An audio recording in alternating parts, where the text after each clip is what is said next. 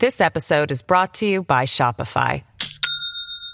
Do you have a point of sale system you can trust, or is it a real POS? You need Shopify for retail. From accepting payments to managing inventory, Shopify POS has everything you need to sell in person. Go to shopify.com slash system, all lowercase, to take your retail business to the next level today. That's shopify.com slash system. Hello, everybody. This is Marshall Poe. I'm the editor of the New Books Network. NBN listeners like to read books and buy them. So we thought we'd tell you that right now, our friends at Princeton University Press are having a remarkable site wide sale. You can get 50% off books, including ebooks and audiobooks, with the code 50, F I F T Y, at checkout until May 31. You can save some real money on Princeton University Press books. I encourage you to go there and check it out.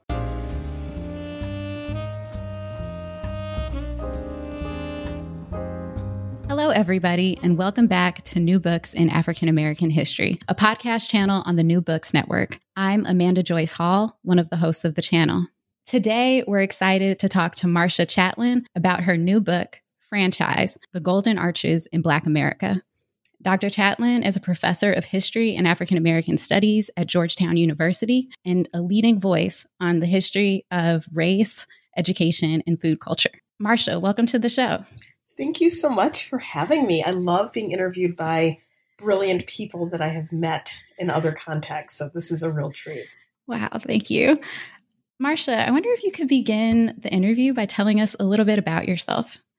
Yes. So I have been studying history and teaching it um, for the past 12 years. I did my PhD in American civilization at Brown after completing um, my major in journalism at the University of Missouri in Columbia. I'm a native of Chicago, and I've had a real um, privilege of not only writing history and teaching history, but doing history in public um, through various collaborations with museums, through doing podcasts and documentaries. And so I've really had the fortune to talk to a lot of audiences about why history matters.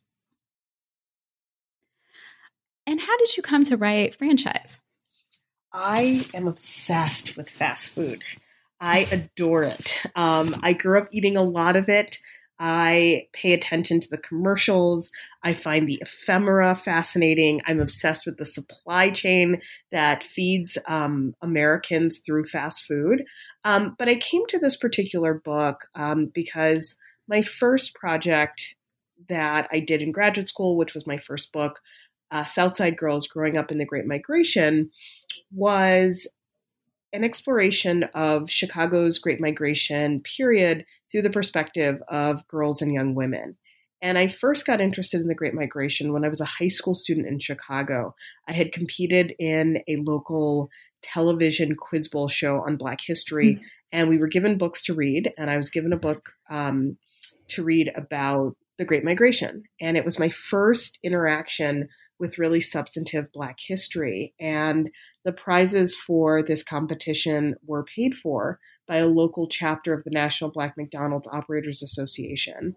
And this was a group of Black McDonald's franchise owners who were everywhere in the city, who underwrote a lot of different activities. Years later, when I was in graduate school and I was thinking a lot about not just history, but how we come to know history. I always thought it was kind of weird that McDonald's was the portal for me to learn Black history. And I thought more and more about how Black owned McDonald's restaurants played such a prominent role in Black communities. And so I just became really curious that what does that mean then for consumer relationships to fast food? And what does that say about capitalism? That um, some communities are so starved for resources that a fast food restaurant provides more than just food. Mm. So let's get a little bit into the book. Um, you present a hidden history of an intertwined relationship between the struggle for civil rights and the growth and the development of the fast food industry. How did these two movements come to be connected? Yeah. So one of the also one of the other pulls for me for this book was a lot of the discourse around health and nutrition and what Black people ate. And mm-hmm. I was really, really aware of the ways that um, folks who were in the nutrition sector, sector or the food justice sector were really critical of fast food and fast food consumption. Um, but mm-hmm. I always thought, well, there's got to be a story about why so many fast food restaurants are in so many communities of color. And I was just always really fascinated about it because there's nothing natural about any of our consumer desires or even mm-hmm. our food tastes. Like they have to be cultivated somewhere. So, all mm-hmm. of this is to say, I was just really curious how this started. And what I discovered was that McDonald's became a fixture in Black communities after 1968, after Martin Luther King's assassination, and this real concern on the part of white franchise owners doing business in Black communities about whether they can be insulated from the next uprising. And the big push for Black owned businesses in the late 1960s, these two ideas converged and they were able to co opt and capitalize on the rhetoric of Martin Luther King's unfinished dream and the real sense that perhaps the fight for civil rights really needed to pivot towards economic development. And those two forces were so powerful because they were mm-hmm. sanctioned by people on a wide ideological spectrum. So you have anti capitalist black radicals who are saying, yeah, you should have black owned businesses. And you have mm-hmm. people on the right who have no desire to actually remedy any social ills and who are saying, okay, if black people have their own businesses, then they might be okay with the hyper segregation that they live with as long as some people are getting rich. And so it's deeply cynical. And at the same time, it was able to veil itself under the, the gravity and the um, idealism of the civil rights movement. Right. And then um, one of the interesting things I noted was uh, the way that you look at uh, the Kerner Commission and how uh, the Kerner Commission determines that the cause of the uprisings across Black America is the absence of economic engines um, in Black communities. And so I'm wondering if you could um, speak to the uh, to the ways that the context of the riot, the Holy Week uprisings, um, yeah, led to a kind of consensus, perhaps. Yeah, it's this really like weird thing that happens that is so frustrating to me when I read this history, and I think has um, this way of thinking has been replicated over and over in moments in which we start to see um, real unrest around deep seated um, white supremacist policies and practices. So it goes a little something like this um, People are terrorized in their own communities, they're being terrorized by the police. Um, the mm-hmm. quality of housing is abysmal. Their children are going to under resourced schools. People can't find good jobs to pay a living wage. There's no access to good health care.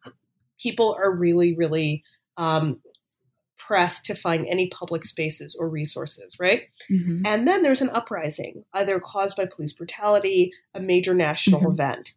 And these commissions get together and they interview people and they actually ask good questions. Why are so why are so many people so angry?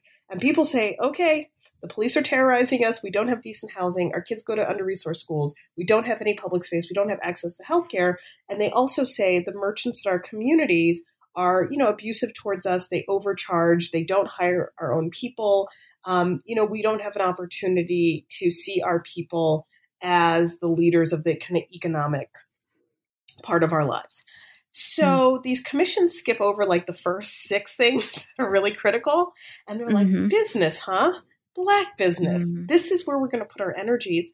And i find this really fascinating because if you respond to the crisis of kind of racist violence by saying we will allow you more avenues to participate in the marketplace. It's mm-hmm. equivalent. I've been using this new analogy. It's like if I go to your house and I take a sandwich out of the refrigerator and you come and you're like, oh, I really wanted that sandwich. And I'm like, okay, here's a Pepsi. You're like, thank you, but I wanted a sandwich. Like, what is this? Why is this Pepsi in front of me? And, in, mm. and I think in similar ways, when people are talking about kind of structural violence and inequality, the idea that then you set up businesses so people at least feel good about buying black, it is such a con, but it's so effective because we know the importance of consumer citizenship and not only shaping some of the claims of the mid century civil rights movement, but I mean, nothing makes you feel more incorporated into the body politic of the United States than spending money, right? Voting mm-hmm. and spending money become these two things. And you're like, okay, and I would like to be able to have a long life. I'd also like to live in a place that isn't, you know, um, infested with rats or, and lead. I'd like my children to kind of be able to mm-hmm. have their intellectual curiosity nurtured. Like those things are important, but everyone's like, you know what we're going to do? We're going to open a store. And it's so effective mm-hmm. because it's sanctioned by so many different um, organizations. Right. And so as franchise become a strategy to quell um, dissent and to quell, uh, yeah, like uh, everything that you're talking about, responses to all of these problems. Um, you say that McDonald's goes out and they look for translators. And I think translators is a useful term for thinking broadly about how capitalism and neoliberalism brings black and brown faces into the fold, incorporating them as agents of inequality, police brutality, US imperialism, all, all of all of these things. So I'm wondering if you could speak a little bit about that and then about who some of the Black franchisees were. And I think one of the terms that you use to describe them is grassroots businessmen. Yeah. So, you know, this story that I'm telling that starts many in many ways in 1968 is an old story in which black um, business people um, are the unelected officials of Black life. Um, mm-hmm. They mediate a lot of tensions. They are engaged in brokerage politics. They are able to secure sometimes the safety of Black folks um, by having this prominent position. And so, what happens is these translators um, are trying to do two things. They're trying to consolidate as much power as this kind of structure will allow, and they're also making sure that um, Black people are compliant in order for business to continue as usual. And so, in similar ways, the people who were recruited as the first um, Black franchise owner, all men, um, you know, they were people who were from the neighborhood, people who could be trusted. Um, I talk a little bit about Herman Petty, the first um, black franchise owner who was on the south side of Chicago, he was a known quantity, right? Because he has to navigate um, a landscape of local people um, who mm-hmm. have to be invested in this idea of buying black as well, buying from him. He has to navigate the territory issues with um, the gangs in the neighborhood. He has to know who he can trust to um, staff his store. So he's got that that kind of thing. And one of the men who worked for McDonald's corporate who went on to recruit a lot of these black franchise owners, you know, he said he wanted people who were grassroots, meaning like people who could um, have enough social capital to make sure that people are falling in line to, in order for this business enterprise to work and to be considered respectable or acceptable enough for the folks in McDonald's corporate. And so, mm. in that mm. early class, that early cohort of Black men franchise owners, um, some of them were college educated, some of them had gone to the military to create opportunities for themselves. Um, they were very much um, sympathetic and um, very much ideologically aligned with civil rights thinking. Um, they were not radicals by any stretch of the imagination. And at the same time, like a lot of, I think, Black people in positions of power, they were sympathetic again to some of the ways that um, the radical imagination had inspired youth, right? Like they got it.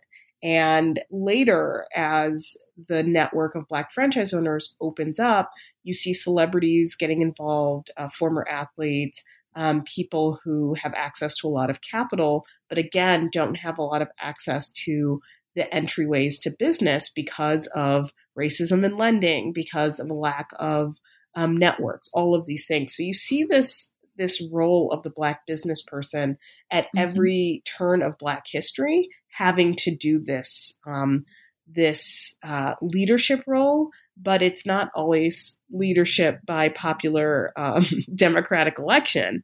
It's about positionality and it's about access to capital and access to finances. Mm-hmm. And uh, the book is beautifully written. And one quote that I wanted to draw out um, I, that I think is important you say this. Um, but under capitalism, a company's influence is broad and deep, and the powerful companies synchronize their movements to the beat of social change without ever acknowledging that it can hear its sounds. How how should we how should we understand um, what you're saying there in terms of sort of what happens in Cleveland um, with the boycott and kind of the operation Operation Black Unity? Yeah, so Cleveland presents a different way of thinking about this moment. So the first chapter of the book does an analysis of how race shapes the building of McDonald's uh, by thinking about the way that whiteness is one of the kind of critical assets that the McDonald's brothers can use in order to create this this legacy of McDonald's. And it looks at the ways that you know, groups like the, the Congress of Racial Equality and Student Nonviolent Coordinating Committee are approaching McDonald's to desegregate in parts of the South. And the second chapter looks at these, um, you know, people who are invested in the ideology of Black capitalism and they want to own a franchise. But Cleveland presents another kind of way of thinking about how those two ideologies meet one of protest and access and one of Black capitalism, when there's a series of protests against white owned McDonald's restaurants on the east side of Cleveland because local black community members say, well, we should be the ones profiting from this. We don't question the business model, we question who gets to profit from it. And if black dollars are being spent at local McDonald's, then they should be mm-hmm. franchised by black people. And maybe we can use this model of franchising to create innovative reinvestment tools for Cleveland. And mm. so, as the kind of politics behind this idea unfolds in Cleveland, you start to see that Black capitalism has a really kind of broad umbrella and folks under it. But then, mm. when they have to kind of discuss, well, how do we achieve it? What does it look like? How do we understand accountability? Who gets a piece of the pie? Who doesn't? How do we make those determinations? You start to see just how empty the whole idea is, right? Because you, you can't mm-hmm. unify people under a system that is predicated on some type of inequality. It like just doesn't work. And people are trying to make sense of it because there's a real pragmatism is it in it, right? It's these things that folks are confronted with all the time. Do we let mm-hmm. Amazon into our community and have these jobs that aren't paying living wages and aren't giving access to healthcare? Everyone's a contractor or do we um, live with the fact that there may not be enough jobs in a short term because we're trying to build a strategy for the long term? And I'm incredibly sympathetic about the various ways that these communities let McDonald's in mm-hmm. um, because they don't know. Like they, they're, they're, there's very little opportunity to imagine something else. And so all of this is to say that Cleveland really does show the convergence of when black capitalism you know rubber meets the road with the protest tradition with again the rise of the black elected official who finds themselves in the middle of this. Carl stokes was seeking reelection as mayor of cleveland mm-hmm. and this mcdonald's thing becomes his problem um, because of the multiple ways that um, black leadership has to operate and has to appease uh, various forces. Right and I think that um, you show the narrowing of, of choices very well, um, especially with um, thinking about how the choice isn't whether or not, you know, we want in a McDonald's or an Amazon. It's, you know, if there isn't one, there's no ju- youth jobs program mm-hmm. in, in the city. Um, so how did um, activists respond to the expansion of fast food in Black neighborhoods during the 1970s? It's fascinating because I think we live in a moment, um, sometimes we can feel so discouraged. Like, we just have no power against the corporations and we have to either concede to their power or try to negotiate power. But I think that these snapshots in the 1970s are fascinating because people are making different pronouncements about where power resides. And I love that. I love those stories. Mm-hmm. And so, um, chapter four looks at the Black Panther Party of uh, for self defense um, in Portland. And mm-hmm. their beef with McDonald's is, you know, what kind of presence are you going to be in our community? You're being used for the police to like detain people. Um, you're not contributing to the free breakfast program. You're not being um, present, and we are putting all our money in you. Like there is a level of accountability that's necessary. And in the Ogontz neighborhood in Philadelphia, people are like, look, we're not even anti fast food, but how much is too much, right? Do we need another fast food restaurant? And just because we are a working class and poor community, it doesn't mean that we don't have ideas about what should be in this community. And I found that really poignant as this neighbors association is putting up a protest against a McDonald's being built, you know, they're mm-hmm. saying things like, we would have preferred a library or a youth center or a mental health clinic. Like they have a very clear vision of what the need is. And I think that one of the dangerous ideas that gets circulated so much, especially when people start to get into these narratives about voting and, you know, who turns out and why didn't you vote and all this stuff. It's this idea that if a person is um, disenfranchised, whether it's from the voting system or from um, you know ideas of economic prosperity, that they don't also have a vision. It's it's so reductionist and so pejorative, but like they're saying, we are poor people who have a vision for our community. Um, the other strategy that is just it's hilarious is the number of um, black celebrities who try to capitalize on ideas of black power and black solidarity to create their own mm-hmm. franchises and mm-hmm. it's soon discovered they're just leasing their names. And so, from James Brown to Muhammad Ali to Mahalia Jackson, they are saying, actually, buying black is a good thing, but you really want to buy authentically black. And to do that, you need to buy from us, not them. And again, we see these same types of dynamics emerge when we hear conversations about black community building, and it's so fixated on this idea of black wealth but rarely mm-hmm. is it very um, provocative or critical of like wealth for whom and for what purposes and you know mm-hmm. through which channels right and i think one of the important questions that you tee up is about uh uh, well, which communities do franchisees actually belong to? Um, because I think you have an example of, of a franchisee being from like living in Bel Air, um, but uh, having a store in a different in a different area.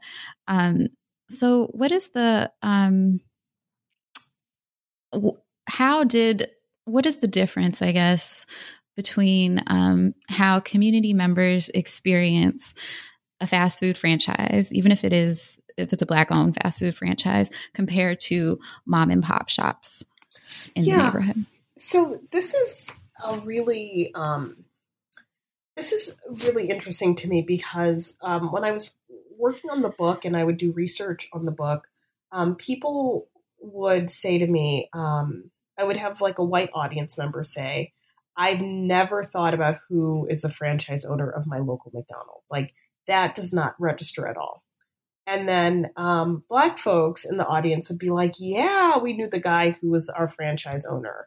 Because it's not because that was the guy who was serving you your fries necessarily, but that was the person who would appear on local black radio stations like, you know, mm-hmm. WGCI in Chicago and tell people mm-hmm. to register to vote or to fill out their census. This was the person who was um, at the local, appearing on television at the local United Negro College Fund telethon weekend that Lou Rawls used to do when I was a kid. Mm-hmm. And that person would have the giant check that they were giving to Fisk or to Alcorn mm-hmm. State, right? This person was a presence. And that is important because because that presence um, is necessary in Black communities, because this business is filling so many gaps that the state has just um, conceded mm-hmm. because they mm-hmm. they do not invest in Black communities, um, then the person starts to seem more like a mom and pop owner than they actually are. The franchise takes on some of the characteristics of proximity of the mom and pop, but the fundamental mm. difference between the mom and pop and the franchise is that if they're black owned, they're both being squeezed because of um, you know racism in bank lending, because of racism in how uh, neighborhoods are determined high risk or low risk and their ability to get you know good insurance rates or not so good insurance rates security costs that then are higher in some parts of the neighborhood you know they're both kind of contending with those forces but the mom mm-hmm. and pop's precarity is you know a thousand times higher than that franchise owner's precarity but don't get it twisted that black franchise owner who may be very wealthy is also more precarious than his white or her white counterpart. And so you start to see mm-hmm. this way where um, people are conflicted about protest against McDonald's corporate and still have a desire to protect black franchise owners when they're engaged in these conflicts about opportunity within McDonald's franchising. And I talk about that um, in the fifth chapter of the book of that person you mentioned. He lives in Bel Air. All of his restaurants are in South Los Angeles. He says he wants to move into um, wider parts of the city. And McDonald's says, Well, don't you want to do business in your community? And he's like, Yo, I live in, I'm a millionaire. Uh, you know, that is my community. And it really shows the ways that um, even that systems that create a lot of black wealth and create mm-hmm. black elites also depend on a very narrow um, perception of, of where black presence is important and where black absence is okay. Mm. Yes. I wonder if we can go to Atlanta um, and uh, can you tell us a little bit about what civil rights leaders learned from their experiences with franchising? Well, Atlanta is like, I feel like after Chicago, Atlanta is also the hub of a lot of this because you have the emergence of the fantasy of the New South, of the incredible opening of doors um, for Black people, um, you know, from the 70s to the 1980s. And one really strong example of this is the number of people who are alumni of mm-hmm. the civil rights struggle who pivot into fast food franchising. Um, Devin mm-hmm. Fergus's book about um, about uh, Black Power and liberalism in North Carolina. Um, he makes this point about you know people like Bobby Rush going from Black Panthers yeah. to um, an insurance claims adjuster, and these ideas of risk.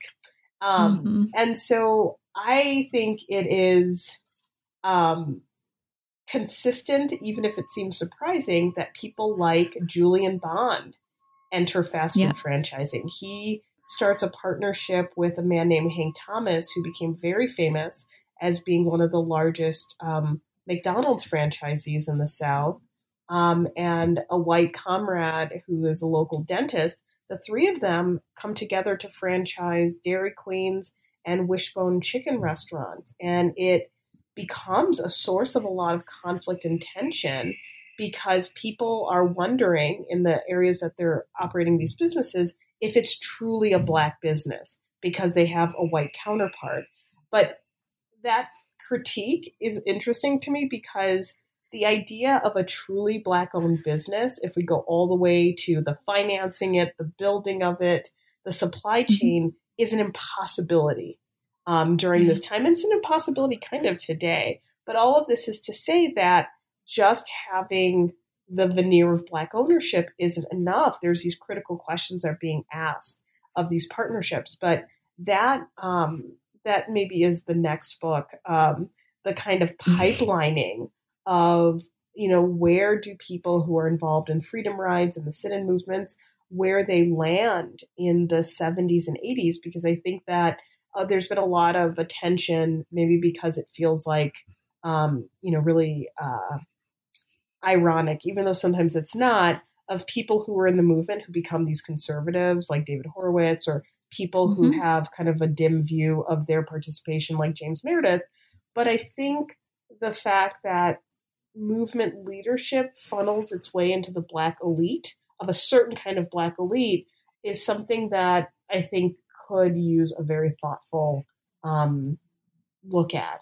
Um, and looking mm-hmm. at the ways that the franchise industry, particularly, is a place where these people um, kind of find a way to use those values and ideas of the movement to then become very um, successful within corporate America. This episode is brought to you by Shopify. Do you have a point of sale system you can trust, or is it a real POS? You need Shopify for retail. From accepting payments to managing inventory, Shopify POS has everything you need to sell in person. Go to shopify.com slash system, all lowercase to take your retail business to the next level today. That's shopify.com slash system. Right. Well, let's get into that. Black America brought to you brought to you by is one of my favorite chapters in this book. Um, what was the cultural work or cultural strategy of fast food franchisees and the broader industry during the 1970s and 80s? Oh my gosh, they were so good at it. Um, so, if you like the internet as much as I do, you sometimes uh, find yourself um, looking at uh, people posting or forwarding old. Um, oh God, was it? What am I looking? Um, yeah, I want to edit this out. I just had a brain freeze. Okay. Oh, um, people pass along uh, links to old McDonald's ads from the 70s and 80s, or the like black print ads, and you're like, oh my god, this is so racist because it says stuff like, "You come to McDonald's, you don't have to tip," and there's a lot of like missing G's. It's just it's it's just cringy, right? Um, and so I cringe as well, and at the same time, I I get it to the extent that um, McDonald's was a pioneer, um, for lack of a better word, um, trailblazer, again, for lack of a better word, in this idea that you do a kind of direct discourse with Black consumers that is supposed to make them feel very much grounded and rooted in place. And what I mean by that is there had been targeted advertising towards um, Black consumers, you know, long before McDonald's got into this game. And the Great Migration actually helped sharpen black market research. But McDonald's, by hiring um, Tom Burrell and Burrell Communications, a black advertising firm out of Chicago, um, created the kind of aesthetic and rhetorical template for how you make a product black that isn't necessarily black. So it's not mm-hmm. like Afro Sheen doing those commercials where they have someone play Frederick Douglass and Frederick Douglass is like, you want to get your natural together. It's like, who thought of that? Um, but McDonald's knows that um, with the right beat and the right models and the right backup singers, a burger becomes black. And so mm-hmm. that advertising archive is so rich because – it isn't just about coming into a McDonald's and eating something. It's about capturing the complexity of Black consumer behavior, motivations, and questions that had long plagued Black people when you think about dining, when you think about um, Jim Crow, when you think about the Green Book, when you think about all of the terror that was embedded in the experience of leaving your home and then mm-hmm the idea of going to a place that's unfamiliar. McDonald's, I think, captures some of that in some of these ads that do not age well. And when the Black franchise owners, um, who were real leaders in getting Black advertising firms and market research firms involved, um, McDonald's really saw the value in it and they allowed franchise owners to be creative in their own approach. And so, what you start to see in the 70s and 80s is a lot of Black franchise owners are commissioning Black History Month um, mm-hmm. ephemera. They are creating booklets that you can get in the store. They're paying for the Martin Luther King um, holiday tribute video. And I talk about the ways that the King holiday was incredibly controversial and people were not lining up behind it. And McDonald's and Coca Cola were the two corporations that were like, listen, this is where our money is made. We're going to make this a thing. And the Black franchise owners, um, through their own local efforts, really enhance the idea that the King holiday is a good thing. Um, and they're underwriting, you know, gospel music and basketball and double dutch. And in mm-hmm doing this, I, I really, really, really believe that what McDonald's is showing is that people black people are patronizing their businesses not because they necessarily have good food products. I talk about how the early chicken sandwich, like it just did not really resonate, right?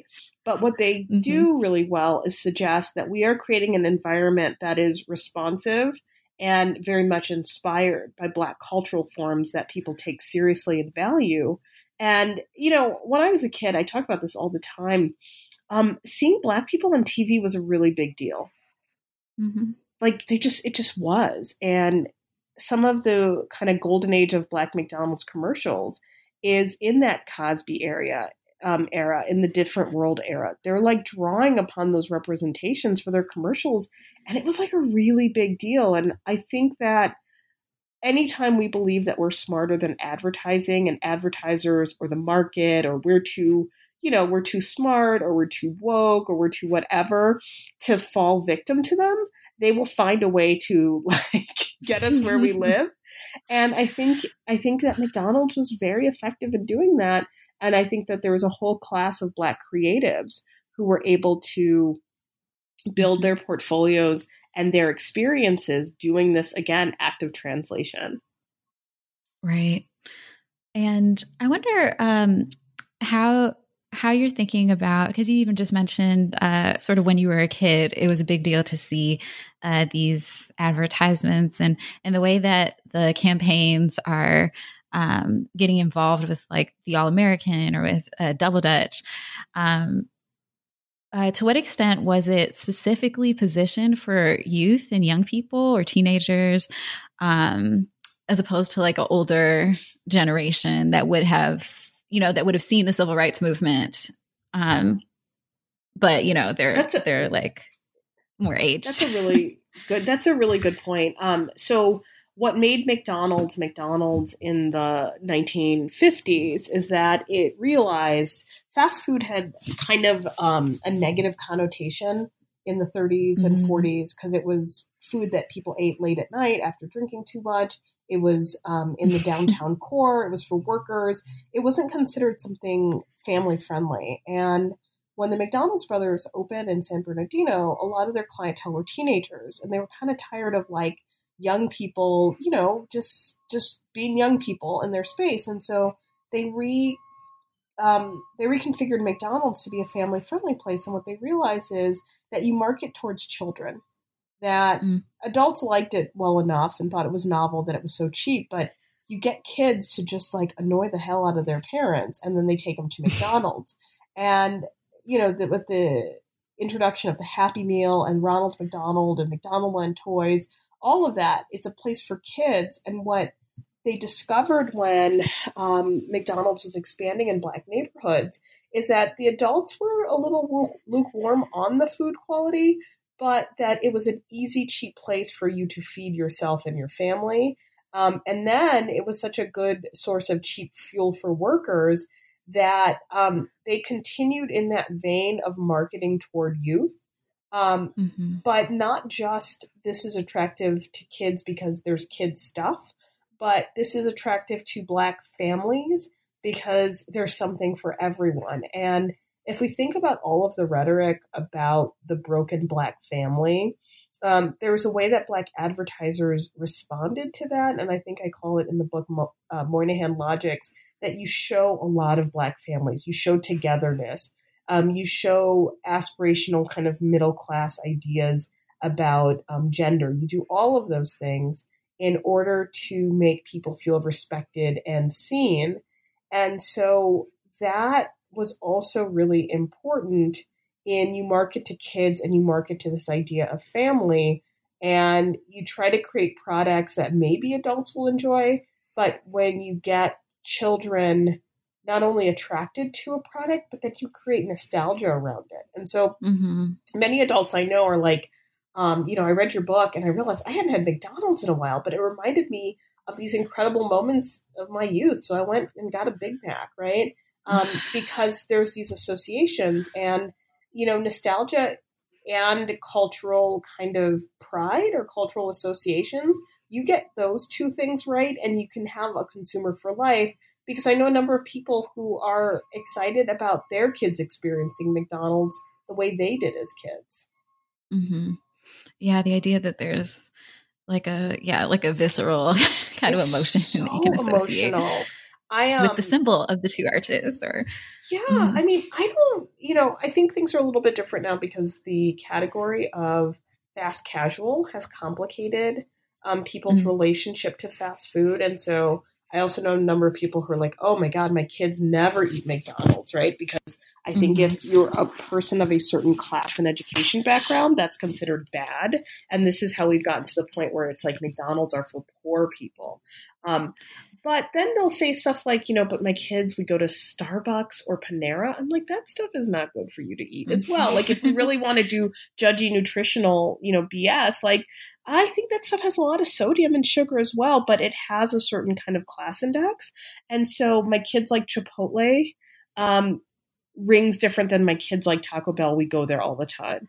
And so, right. um, all of this is to say, you know, I grew up before that time and um, fast casual was many, you know, years away. And I went to the Paley archive in uh, New York to look at old McDonald's commercials. And I was like shook. I was like on the verge of tears. Every single of those commercials reminded me so much of my childhood. Mm-hmm. And there was mm. so much poignancy embedded in it. I was like, man, these advertisers are good because they got me. They got me good. they got me then, and they were getting me that day because this is a this is a set of experiences that um, are made available and they they stick. Right. And with that, do you think that speaking of commercials and um, the ways that we're so we we create meaning, uh, like personal meaning from them, um, do you think that it would be fair to say that the fast food boom and the advertising and marketing that really came out at this moment assisted with the commodification or the corporate commodification of black culture that we see today i think that um, it it provided a script and it mm. proved that if you follow the script that you will that you will like earn lots of profits because it's not just about this kind of faux sense of connection belonging it's also about the gutting of communities right and the continual starving of communities and so mm-hmm. mcdonald's being special only works not because of its product but because of the conditions in which mcdonald's has to be special so if you have very little disposable income and the special thing that you can afford for your children or family is going to McDonald's, McDonald's becomes special. Um, if, mm-hmm. you know, in the case of one of the managers that I interviewed, you know, she says, look, we're one of the few people, few places in this area that if a person has a record, they can come. I'll give them a second chance. So if you are in um, a family and community where you see people um, are, you know, out of a carceral space and they need a job and this is a place that will you know not say anything or will not necessarily reject you out of, out of hand because you say yes i have this um, conviction record right then it is a special mm-hmm. place um, you know if you went to an hbcu and uh, you're part of marching band and you got your start because of the mcdonald's marching band program it is now a mm-hmm. special place and so i think that um, one of the ways that this works is that you convince people that a place is special because it's connected and because it sees you and recognizes you and that mm-hmm. is what is you know reflected in the advertisement when what's actually happening is that a place is special to you because the the you know entity that is responsible for your care, which is the state, um, has determined that you are not to be cared for, and a corporation will pull will fill in that gap to the best of you know kind of their desire. And here we have um, a moment where we have this horrible pandemic, and you know we're saluting all of the private businesses that are staying open right. and endangering their workers. Like what? What are we talking mm-hmm. about? It's twisted. Um, I want to circle. I want to go back to uh, something that you said in uh, a previous response about the sort of like the moral um, uh, moral indictments that have been levied against uh, black food. I mean, black uh, black communities by the health food. Mm-hmm. like health food movement kind of mm-hmm. and I, you briefly mentioned this group in in the book and i just wonder if you could speak more about um, the relationship between the health food movement, but then also uh, the danger that those moral indictments have. Yeah. So when I was in graduate school and I was working on my um, dissertation, um, you know, I, when you're working on dissertation, you find 900 interests that you didn't know have you have before because you don't want to work in your dissertation. And um, the movie Super Size Me had come out, and um, it had talked about the lawsuit where um, you know two young people had sued McDonald's because, you know, they had eaten it almost every day and they had some health consequences and you know the story got reduced to like oh lack of personal responsibility and you know people know that you're not supposed to eat burgers every day blah blah blah blah blah and i was like god this is so uninteresting um, mm. because the more and more i looked at people who were framing access to you know nutritional um, nutritionally rich foods and you know the community garden crowd um, they just had no analysis of race or capitalism or even worse mm-hmm. um, they loved indulging in the kind of racist uh, pylons about personal responsibility um, by you know by being so just shocked and appalled that you know people fed their children fast food and it mm-hmm. it was all kind of under this fantasy that if people knew about kale then my God, they would stop eating french fries. And I was like, what are you talking about? Right? Like, our relationships are so much more complex. And I guess my irritation about this approach is that um, the context in which we consume food and how these choices are configured in our communities became secondary to the de- deep desire to indict people about their choices. And mm-hmm. I'm a firm believer that fast food is sometimes the smartest and most rational choice for people. And mm-hmm. that if you are able to get a calorie dense, um, carbohydrate, you know, um, filled meal for $5, you're being pretty smart because you've got to go to your second job or you fill up your kids on this because they may not get a substantial meal until their school breakfast. You are actually operating under some really smart ways of survival and that mm-hmm. gets reduced or that gets you know ridiculed or judged and you know when i'm when i used to be on the road with this book before recent events you know someone would say i work for a community food group and we try to teach people to eat x y and z and my first question is do you know if there's a steady source of electricity in the household in which you're providing fresh foods can people make their mm-hmm. light bill to keep their refrigerator going is there a refrigerator in the home you know, right. both of us are from Chicago. After a really cold winter, if you're behind on your gas bill, they won't shut mm-hmm. it off, but once the temperature is at a certain point, they will. So if a mm-hmm. person doesn't have, um, you know, uh, gas for heating or cooking, what are they doing with all this food that you're teaching them to prepare?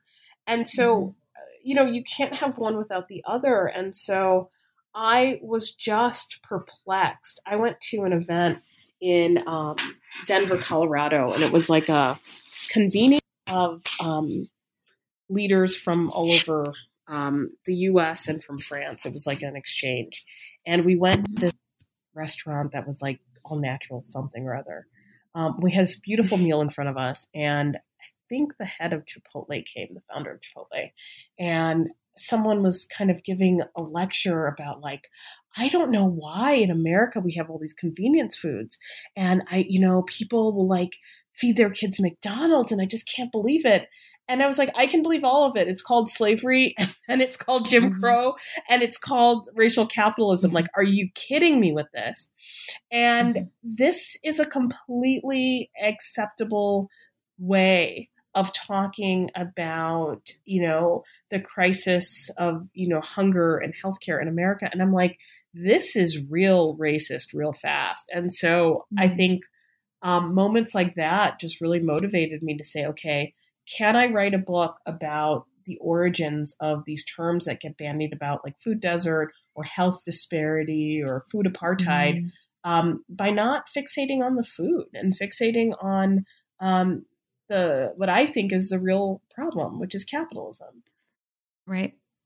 Yeah, and we need to be asking those questions around around the choices like why why why are these the only choices in the neighborhood? All these all these questions that you just said. Um, is there heat? Um, next i want to discuss fair share and the ways that inequalities uh, racial disparities among franchisees becomes a new terrain of struggle for organizations like the naacp um, and the question that you presented in your book, which I think is great, it's what does racial progress look like for franchise owners? Mm.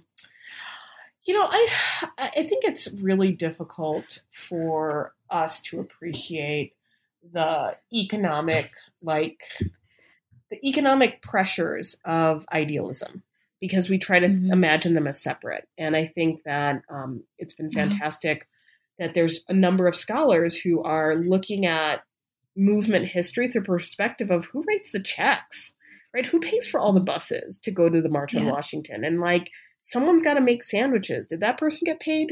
How much is, you know, a loaf of bread costing, um, you know, SNCC when they have to go to Mississippi and create an entire infrastructure, right? Um, and so when we think about the economics of the movement, we have to think about how groups sustain themselves. And what I found in my research was that, you know, organizations like the NAACP, they are really stripped by the 1970s. They are confronted with a series of lawsuits um, by the very entities that they were trying to desegregate um, and protest against. Um, there is a real skepticism about their approach, and so there's a lack of membership. People are shifting in their their feelings about this group, and they see an opening, um, a real opening in doing these negotiations with corporations that find themselves at the center of racial controversy. And so, whether it's Coors Brewing Company because of the comments of Adolf Coors, um, whether it's McDonald's because there's concern among Black franchise owners that they are not allowed to progress in the system, you know, the NAACP, Operation Push, the National Action Network, they find a space, right, to be relevant and to do again that kind of translation and negotiation work. Um, but I think what I really was struck um, by in talking to Black franchise owners and researching these moments of tension among Black franchise owners and McDonald's corporate, um, tensions that exist today is like, what does progress really mean within a structure of black capitalism or black mm-hmm. opportunity or black enterprise, whatever you want to call it. And um, I was coming back from Chicago for a book event, and I found myself I like kind of like burst into tears. I think I was very exhausted. I was mm-hmm. exhausted, mm-hmm. right? And I thought to myself, "Oh, wait a second. Here I am writing this book and talking about the ways that under capitalism, um, black progress will always be truncated, right, by racial capitalism. And so that you can be a black millionaire within the system of McDonald's, be grateful for the economic opportunities, and be incredibly generous and benevolent in your philanthropy, and still be very steeped in the awareness that if you were white, you would be a black multimillionaire. And I never mm. set out to write a book that was like, deeply empathetic to millionaires. And at the same time, I was fully aware of what that felt like of mm-hmm. knowing mm-hmm. that you are doing well, that you are doing better than others, and understanding the ways that racism has fundamentally um, flattened the possibility, right? This this horizon that you really um, even if you're critical of. And I think about it in terms of being an academic, right? I'm incredibly successful um, in terms of academia. And I also know that because of race and because of sex, there are things that are always clipped. And I'm incredibly critical of that entire system. And I find it exhausting mm-hmm. and it causes me to cry on planes sometimes. Um, because Absolutely. I have more I have more in common with the capitalists that I critique than sometimes I want to admit. Absolutely.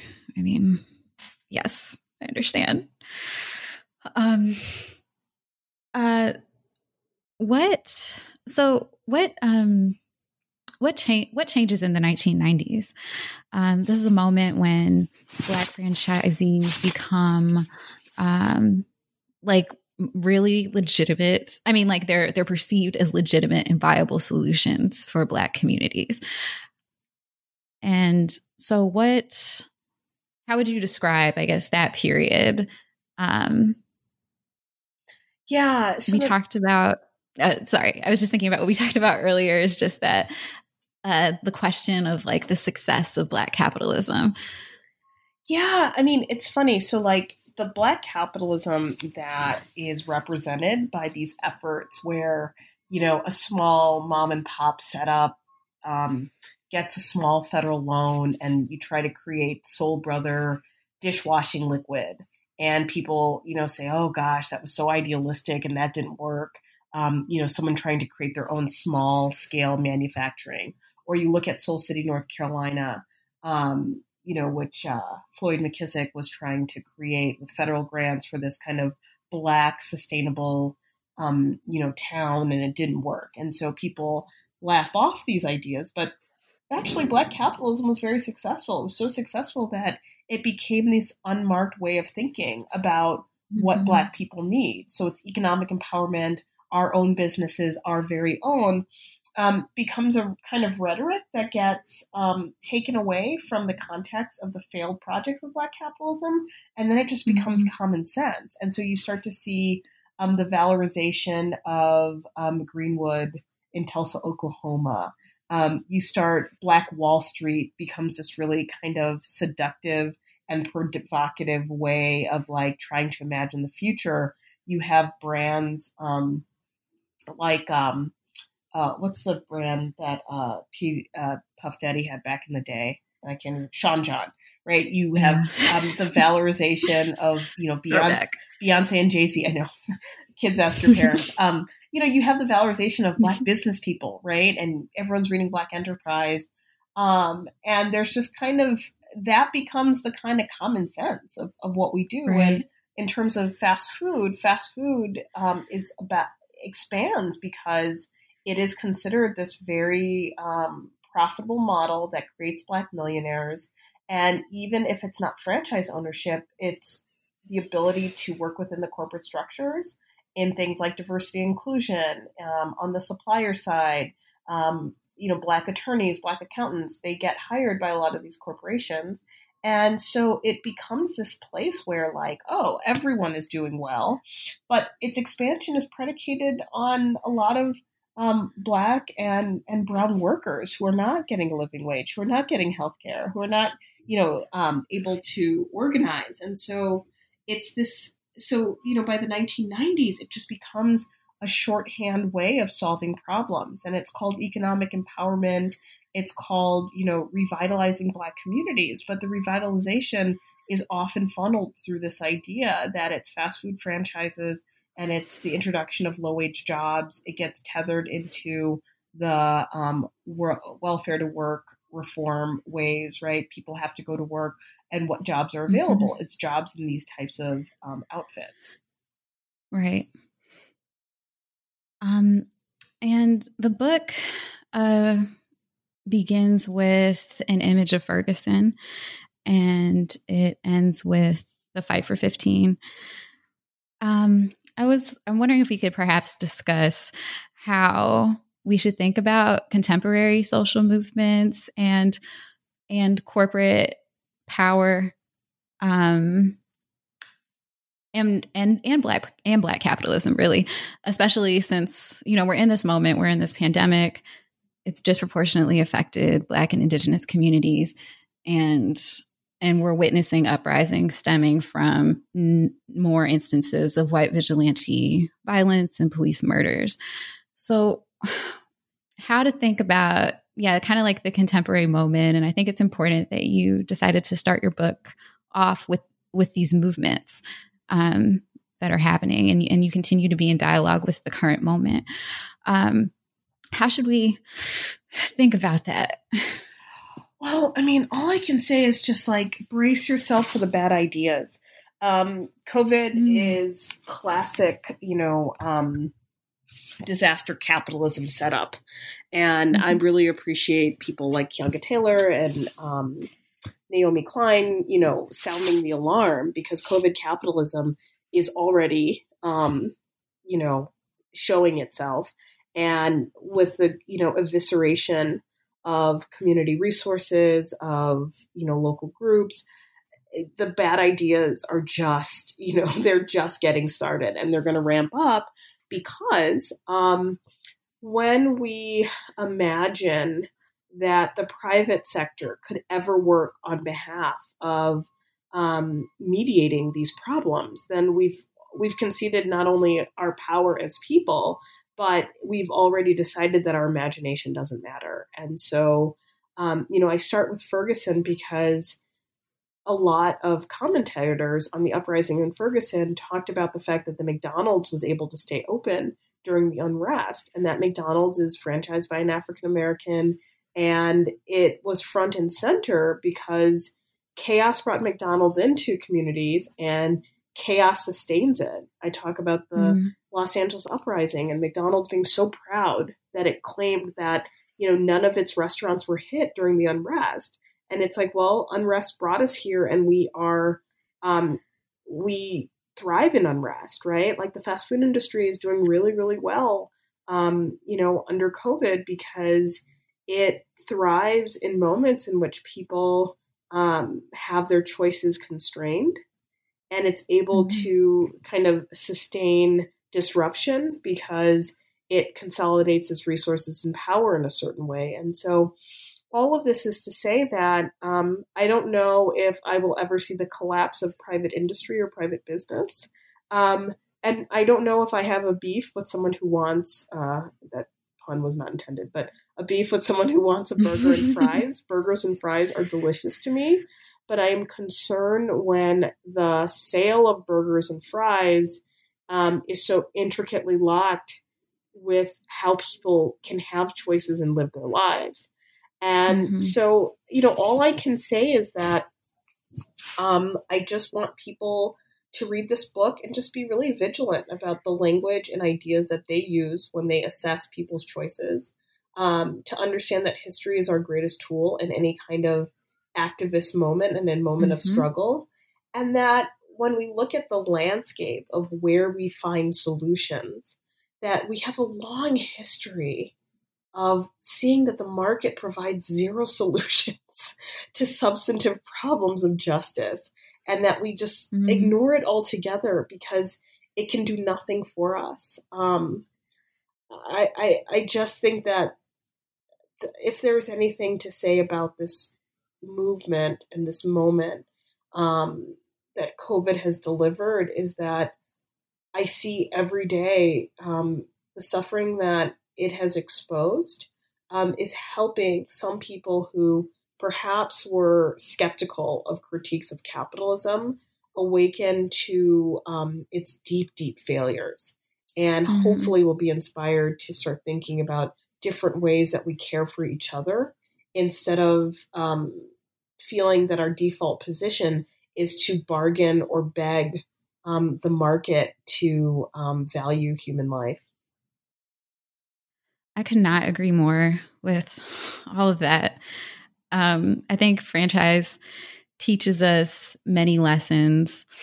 Some of the takeaways I I had was that we should be wary of black capitalism, of capitalism, of corporate driven social justice efforts, whether as actual efforts or as like marketing. Mm-hmm. Um, to be suspicious of these panaceas that supplant the state's responsibility to do reparative work and just work in disinvested communities. And to always, as you do in your book, keep our eyes on the people who are most vulnerable to the excesses of capitalism. Um, so, Marcia, I've taken up a lot of your time, but before we go, I wanted to ask about what projects you're working on now and how are you doing generally? Um, I am hanging in there. You know, I this book was such a labor of love.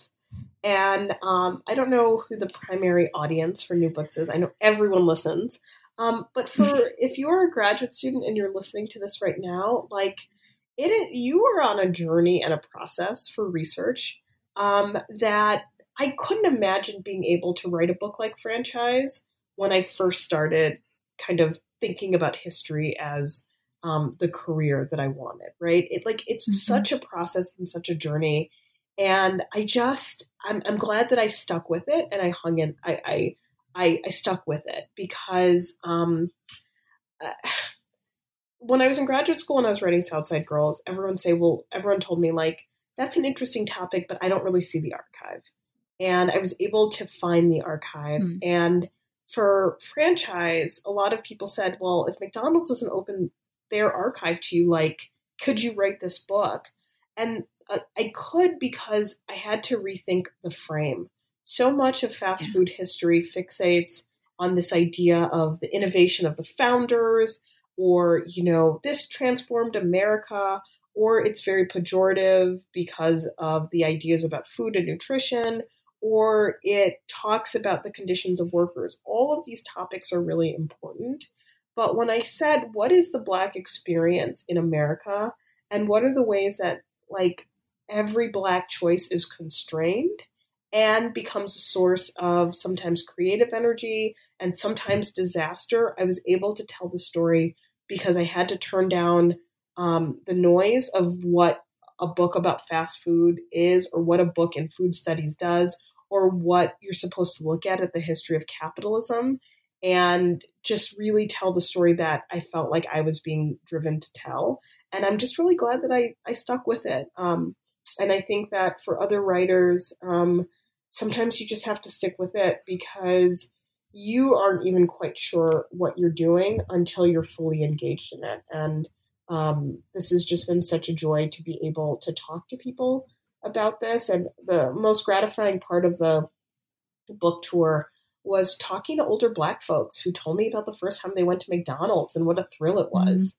Mm-hmm. Um, when I was in Kansas City, this woman told me the story about how, you know, growing up, her grandmother made ice cream at home so that the kids never had to go to um, you know a segregated ice cream stand that had like a colored window and a whites window her grandmother was like i didn't want that and so she always made homemade ice cream and she remembers going to a mcdonald's for an ice cream and getting that and i have 9 million critiques of mcdonald's and their marketing and the supply chain for dairy and i love and honor that story because that story mm-hmm. quintessentially tells us what it's like um, to be black and to have to really engage with a marketplace that does all of these things and can be deeply meaningful in our lives.